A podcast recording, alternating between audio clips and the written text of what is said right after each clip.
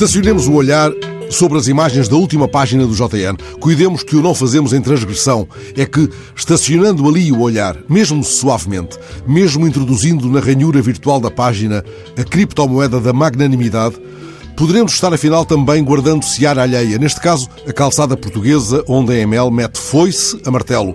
Foice fora das regras, ainda que respaldada na lei, convenientemente adaptada.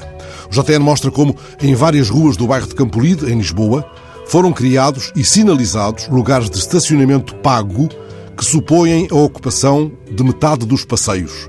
Lá estão, nas ruas Vieira Lusitano, Conde das Antas, Leandro Braga e Soares dos Reis, devidamente sinalizados com parquímetro e marcações a tinta branca no asfalto, lugares pagos que não apenas permitem, mas obrigam à colocação de metade da viatura sobre o passeio. Os moradores, ouvidos pelo jornal, explicam que antes dos parquímetros, a polícia multava aqueles que parassem em cima dos passeios. Mas os parquímetros são uma espécie de bula municipal adaptada da canónica. Pagas e podes comer carne em dia de abstinência. Ou pela cartilha da EML, pagas e podes bufar. O JN lembra o que prescreve a linha 1 do artigo 49 do Código da Estrada. Estacionar nos passeios equivale a coima que pode ir de 30 a 150 euros. Há alguma entidade que possa multar a EML?